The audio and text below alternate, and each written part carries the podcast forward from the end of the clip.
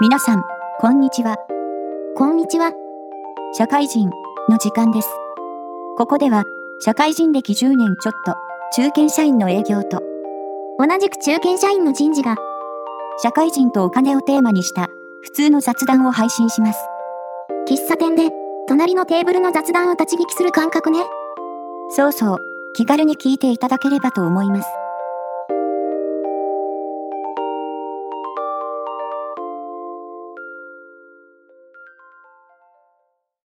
今回のテーマは、もらえればもらえるほど嬉しいけど、気をつける点もあるかもね。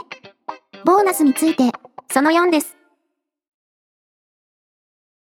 これも、外資あるあるの一つなんだけど、ボーナス制度を作るときに天井を作るか作らないかっていうのが問題になることがある。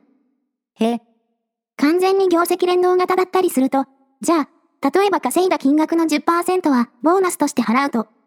うん、でも、その人が100億稼いだらどうするのかと。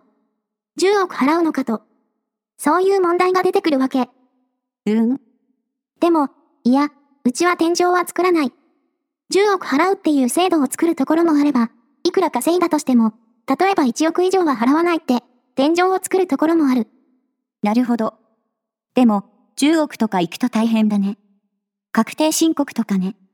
そうだね。確定申告というか、私が気になるのは、その次の年の住民税だよね。住民税が1億と、所得税か。でも、所得税はもう払っちゃってるから。住民税が面倒くさいじゃん。確かに。どうするんだろうね。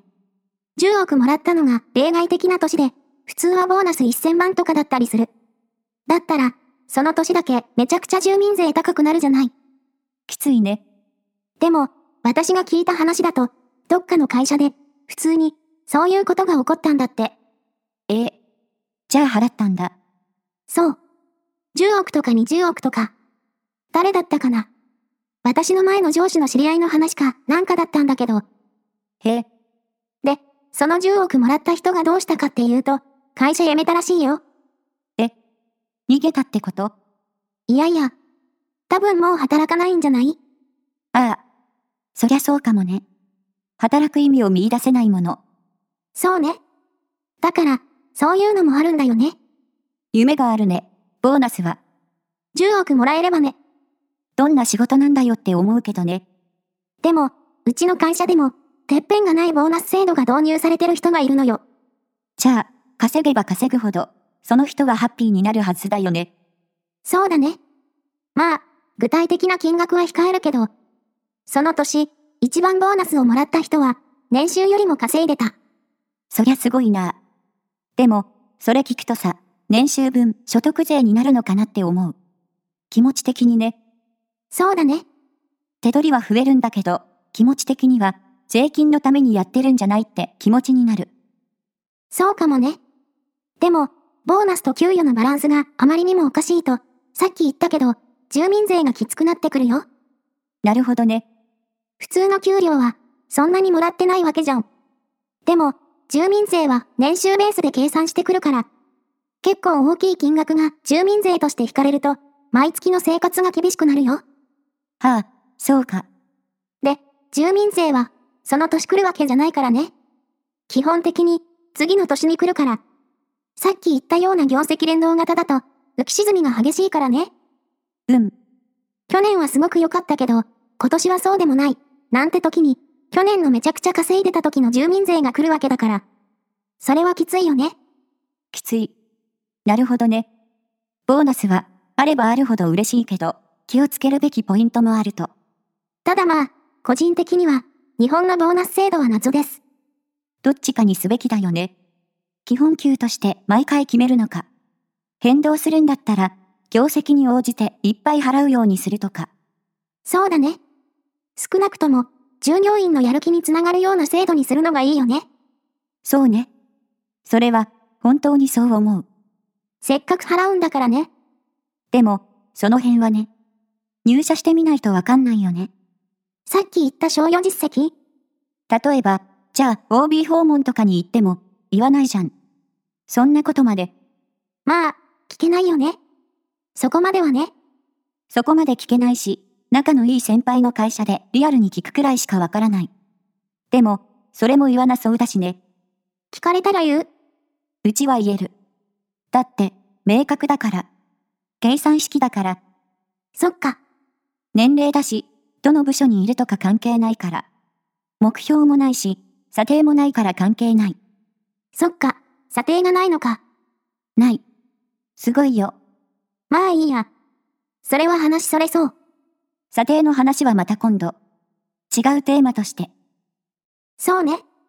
でも確かに。お金の話だしね。そう。でもかなり大事。ボーナスのことは、そうだよね。いわゆる日本の企業に入るんだったらね。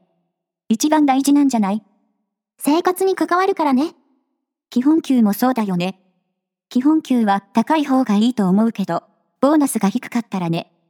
気持ち的にも折れたりするし、そうだね。確かに。日本の給与体制だと、じゃあ結局、年間どれくらい稼げるのっていうのは不透明だよね。うん。怪しい。怪しいし、いじれちゃうからね。そうだよね。まあ、そもそもわからないっていうのも確かにあるけどね。うん。ボーナスは、できれば前年並みに出したいっていうのはあるかもしれないけど。でも、言っても、業績を完全にシカとしたボーナスを払うわけにもいかないから。確実に、いくら払いますっていうのは、言いにくいのかね。でも、それが経営者の仕事だと思うよ。おう。いいこと言うね。それが仕事なんじゃないって私は思うよ。そうだね。その通りだよ。ボーナスは、その辺の態度がうまく聞けるといいね。中途でも新卒でもね。でも、聞きにくいな。 OB 訪問じゃ無理だろうね。きついね。ちょっと話それるけど、友人で商社マンがいて。うん。やっぱりいろいろ OB 訪問受けるんだって。商社マンのイメージって結構いいから、そうだね。世界を股にかけてとかさ。英語でディベートしたりとか。キラキラした感じがするんだけど。うん。でも、実際は違うわけよ。結構泥臭くて。パワハラも横行してると。私の勝者のイメージはそっちだけどね。でも、それはやっぱり言わないって言ってた。そうか。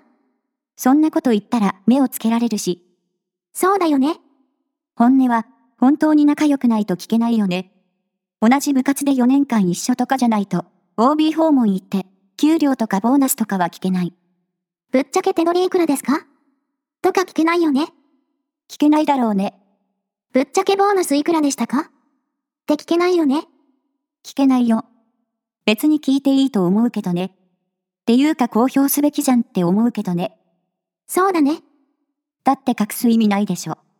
どうせわかるんだし、うん。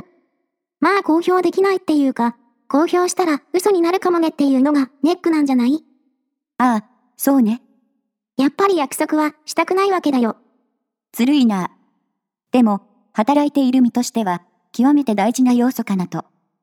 ただ、最後になりますけど、はあ、何ですか私のボーナスの、さっき言った目標の金額は、月収の半分とかなんですよ。ほう。さっきの10億とか聞くと、しょぼく見えるね。そうそう。なんていうか、あの、やる気は起こらないよね。確かに。まあ当然嬉しいんだけど、なんかね、ちょっとって思うよね。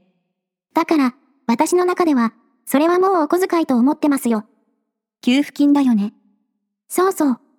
本当にそれくらいの金額。だからさっき、いや、私はそのプラン入れてもらえなくていいですよって言った理由わかるでしょわかる。そんなんで縛られるんだったらいいよって思う。そうそう。 50とか100だったら、じゃあぜひともってなるけど、そうなのよ。でもそうじゃないから、極めて微妙なラインをついてくるね。だったらいいですよってなるじゃない。それだったら、目標設定して、じゃあ、1年間これやらなきゃ、みたいに縛られるよりは、まあ、自分のルールで仕事したいよね。そうそう。しかも、数字目標とか、私の場合は立てられないし、そうだよね。職種的にね。毎回毎回、その目標設定するのが、まあ面倒くさい。だから、そういう問題もありますよね。